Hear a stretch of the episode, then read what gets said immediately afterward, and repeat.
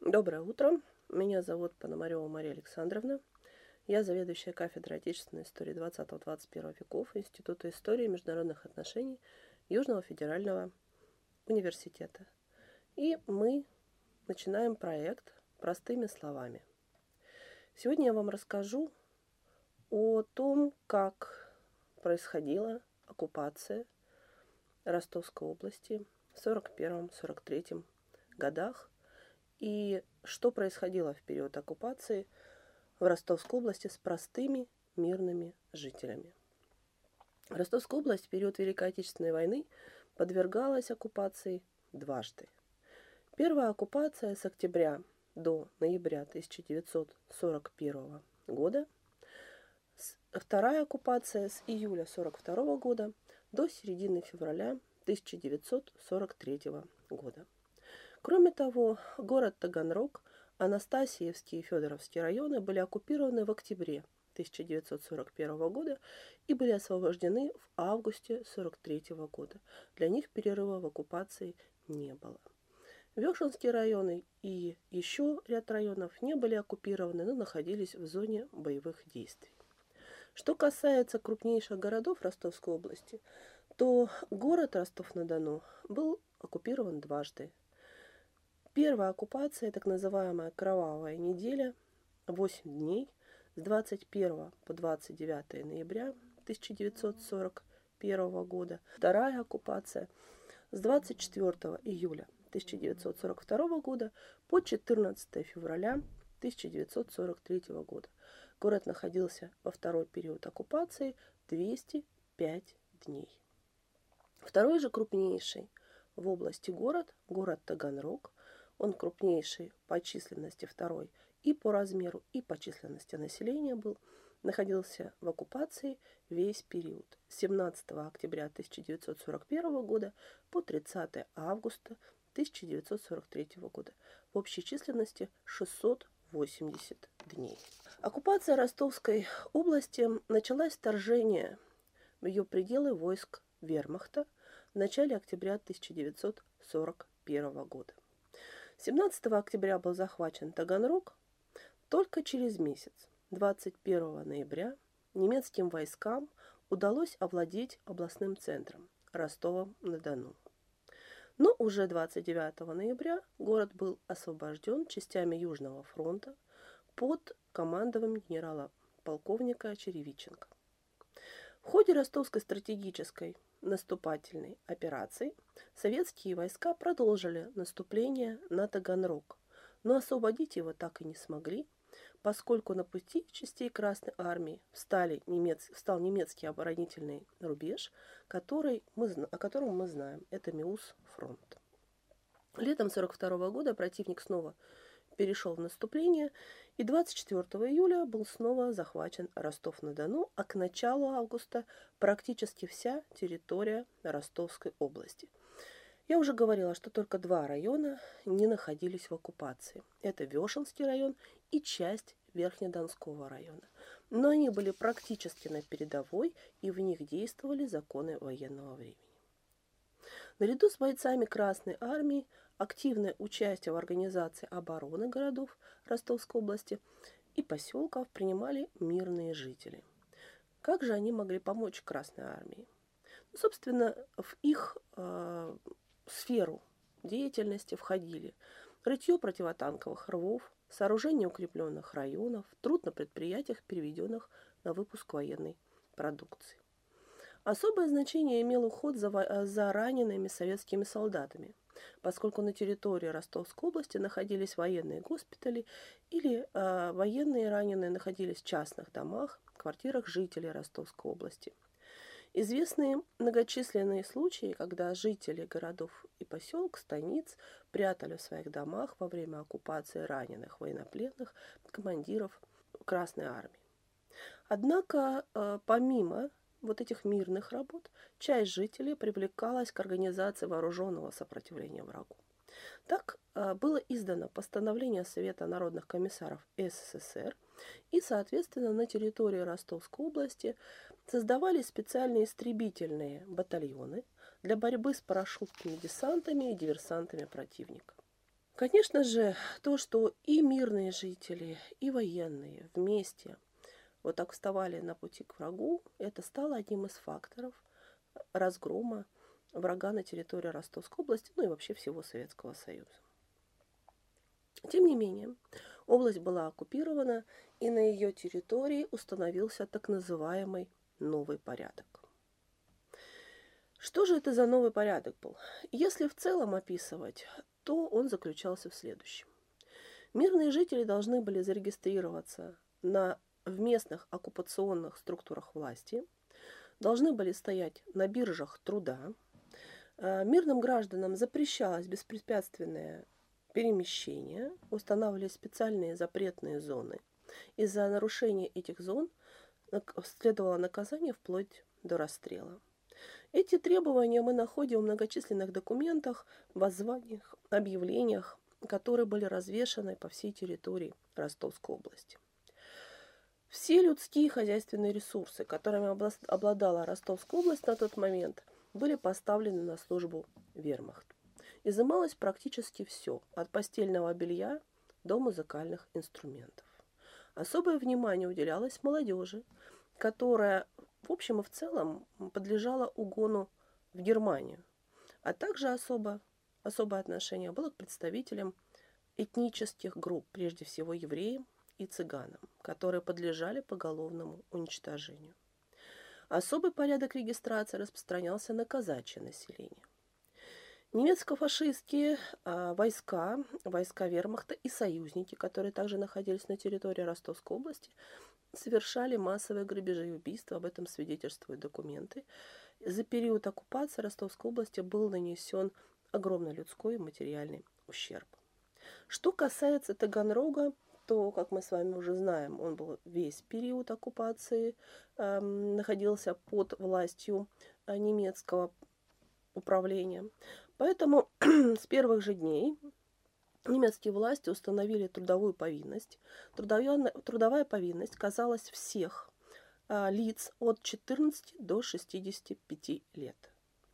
И на 7 февраля 1942 года на предприятиях, учреждениях по обслуживанию германских воинских частей в городе работало свыше 15 тысяч человек. В городском управлении было занято 610 человек. В городе действовал комендантский час, хождение по улицам было разрешено только в определенное время, часто проводились обыски и облавы, выход из города для обмена вещей на продукты был строго регламентирован. Было запрещено спускаться к морю под страхом смертной казни. С весны 1942 года начинается насильственный массовый вывоз жителей Таганрога в Германию. Впоследствии выяснилось, что из 15 тысяч горожан 4 тысячи составляли подростки в возрасте от 12 лет. Новый порядок, который был установлен в Вешенском районе и Верхнедонском районе, находясь в непосредственной близости от линии фронта, данные районы, как и другие оккупированные территории РСФСР, оказались в немецкой военной зоне управления.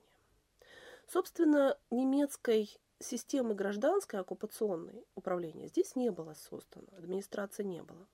Вся полнота власти принадлежала немецким, а в ряде населенных пунктов румынским и итальянским, военным комендатурам или полевым, или местным комендатурам. А в районе непосредственных боевых действий непосредственно командирам соединений вермахта и союзных ему частей. Военные коменданты отвечали не только за традиционный для них круг вопросов – охрану территорий, расквартирование и снабжение войск вермахта и его союзников, но еще они и обеспечивали порядок, и они вели контрразведывательную работу по выявлению советских диверсантов, враждебно настроенных к оккупантам лиц, насаждали собственную агентуру, проводили регистрацию населения и его мобилизацию на работу а кроме того собирали оружие и другое имущество, ну и занимались другими гражданскими вспомогательными административными функциями. Сама по себе комендатура состояла из нескольких отделов. Это военный отдел, полиция, карательные отряды, сельскохозяйственные э, транспортные э, регистрационные отделы, отдел прописки населения, отдел, например, был по делам военнопленных, финансовый отдел. При комендатуре действовали команда охраны, группа связных мотоциклистов, а также писари и переводчики, набиравшиеся из местных жителей. Районные городские комендатуры возглавляли офицеры вермахта. Ну, например, военным комендантом Ростова-на-Дону являлся генерал-майор Киттель, города Миллерова капитан Майер. Полевая полиция вела борьбу против диверсантов, партизан и любых антигерманских проявлений. Выявляла партийных и советских активистов, проверяла советских граждан, насаждала свою агентуру. Полевая жандармерия, в отличие от полевой полиции, следила за соблюдением так называемого нового порядка, выявляла евреев, проверяла аресты, проводила, простите, аресты антигермански настроенных и просто подозрительных лиц. Итак, в летней военной кампании на юге России участвовали многочисленные войска союзников – хотя и менее боеспособные, чем войска вермахта, но тем не менее они сыграли большую роль в оккупации Ростовской области. Наиболее крупную группировку представила Румыния, а именно 3 и 4 румынские армии. Кроме того, вторая венгерская королевская армия генерал-полковника Густава Яни, входившая в состав армейской группы Вейхс. Кроме всего прочего, восьмая итальянская армия под командованием генерала армии Итала Гарибольди, которая состояла из трех корпусов, имеющих в общей сложности и пять пехотных, и три горные, одну мотопехотную и масса других бригад. Как же жилось простым жителям в период оккупации в Ростовской области? Давайте поговорим о нескольких наиболее вопиющих случаях, которые показывают, характеризуют жизнь области в 41-43 годах. Во-первых, на территории области существовали лагеря смерти. Давайте поговорим о двух из них. Вообще, лагеря смерти для советских военнопленных были устроены нацистами в 1942 году у Миллерова и Сальска, у Цемлянской и Дубовского. По меньшей мере три места истребления советских военнопленных были на территории Ростова-на-Дону. Но самым известным, конечно, является здание Ростовского артиллерийского училища, которое сейчас находится на площади Ленина. В этом здании находился германский лазарет для военнопленных номер 192. Сюда из концлагерей Ростова, Батайска, Сальска, Миллерова, Цемлянской, других мест Ростовской области сгоняли больных.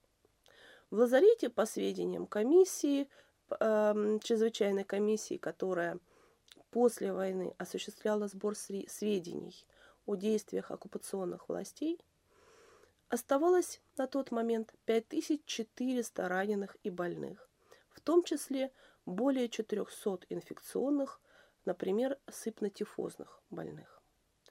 По рассказам очевидцев, комиссии э, чрезвычайно удалось установить, что число больных, которые находились в лазарете номер 192, к концу 1942 года достигло 7-8 тысяч человек. За шесть месяцев нахождения в лазарете больные пленные получали только несколько раз по 80-100 граммов хлеба из горелого ячменя. Через сутки, через сутки узники получали свою единственную пищу. Пол котелка мутной похлебки без соли, слегка приправленные ячменными отрубями. Раз в месяц в похлебке попадались кусочки тухлой конины. Отправляя в лазарет заболевших пленных, немецкое командование осознанно обрекало их на смерть. Повязки у раненых не снимались по несколько месяцев. Если среди пленных попадался врач, то ему под страхом расстрела запрещалось оказывать помощь товарищам. Конечно же, умирали в мучениях. Лишь изредка позволялось врачам из числа военнопленных производить перевязки. Из медикаментов выдавался только марганец. Среди пострадавших были инфекционные больные, это и дизентерия, и сыпной, и брюшной тиф. Несмотря на то, что лагерь называли лазаретом, режим ничем не отличался от режима рядового концлагеря. Те, которые еще были в состоянии передвигаться, поднимались в 4 утра, их угоняли за 5-7 километров на рытье окопов и блиндажей до наступления темноты. Остальные оставались без присмотра. На территории лазарета был длинный ров, присыпанный землей. Туда складывали трупы. Второй лагерь, о котором я вам хочу рассказать, находился между улицами Тоннельной и Волоколамской. Сейчас это территория исправительного учреждения. Он тоже был предназначен для военнопленных. Стена высотой в 3 метра, два ряда колючей проволоки. Тех пленных, которые не отправляли сразу на казнь, цитирую, кормили один раз в сутки сырыми отходами от овощей, заставляли выполнять непосильные работы, во время зимы при температуре минус 20-25 градусов гоняли на работу раздетых и разутых, били палками – и прикладами, а иных пристреливали, истощенных закапывали живыми в ямах. Согласно данным, которые содержатся в акте комиссии Исполнительного комитета Совета народных трудящихся Октябрьского района Ростова-на-Дону 7 декабря 1943 года, за лагерем были вырыты ямы длиной 50, шириной 30 метров и 3 метра глубиной. В этих ямах Нацисты живыми закапывали военнопленных и жителей города, замученных гестаповцами. В каждой из ям похоронены до тысячи человек. Всего на указанной территории находится 20 таких ям. Если заполнены были все ямы, то количество жертв, похороненных в этом месте, может достигать 20 тысяч человек. Правда, остается неизвестным число именно военнопленных. И вообще число, конечно же, убитых. Но в любом случае, как мы с вами видим, оно очень велико. Еще один пример. В городе Шахта Ростовской области за 6 месяцев существования лагеря для военнопленных умерли были расстреляны, по известным нам данным, более 13,5 тысяч человек. В станице Орловской 10 января 1943 года были расстреляны 457 красноармейцев и командиров Красной Армии. После освобождения – Ростовской области тела расстрелянных и замученных красноармейцев были торжественно захоронены в братских могилах. В городе Новошахтинске а, таким образом было уничтожено более 400 советских военнопленных. Мы с вами говорили о том, что особая политика была у оккупационных войск в отношении молодежи.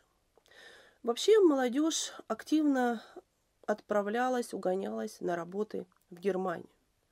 И это было одним из самых страшных испытаний для жителей Дона, для отцов, матерей и детей. А, потому что семьи насильственно разлучались, и что происходило с детьми, женами, с матерями, с отцами, которые были угнаны, было неизвестно. Редко кто мог прислать весточку, что называется, с той стороны.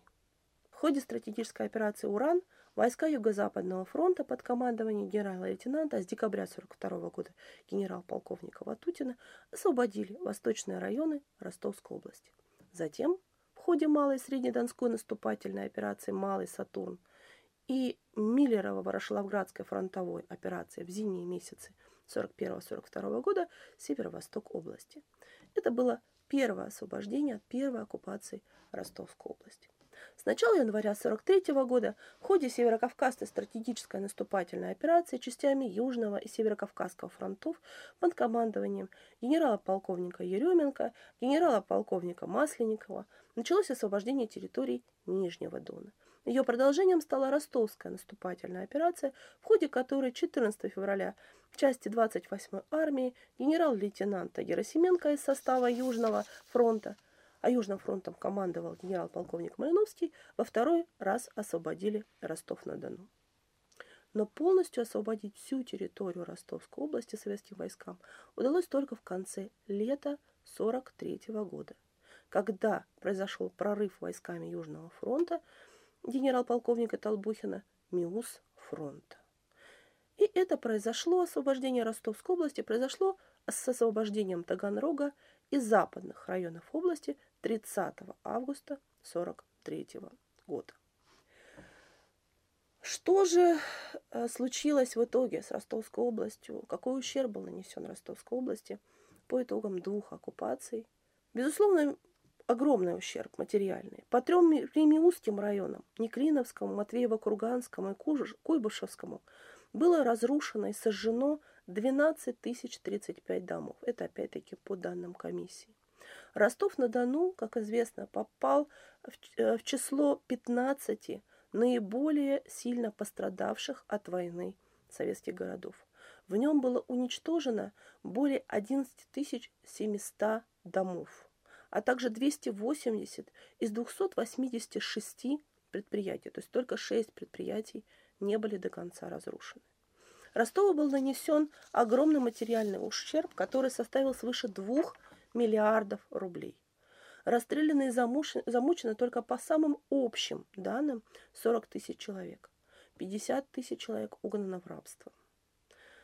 После возвращения к мирной жизни в город стали возвращаться тысячи мирных жителей, начали восстанавливаться дома, предприятия, дороги, школы, больницы и другие объекты инфраструктуры. Оккупация закончилась для Ростовской области.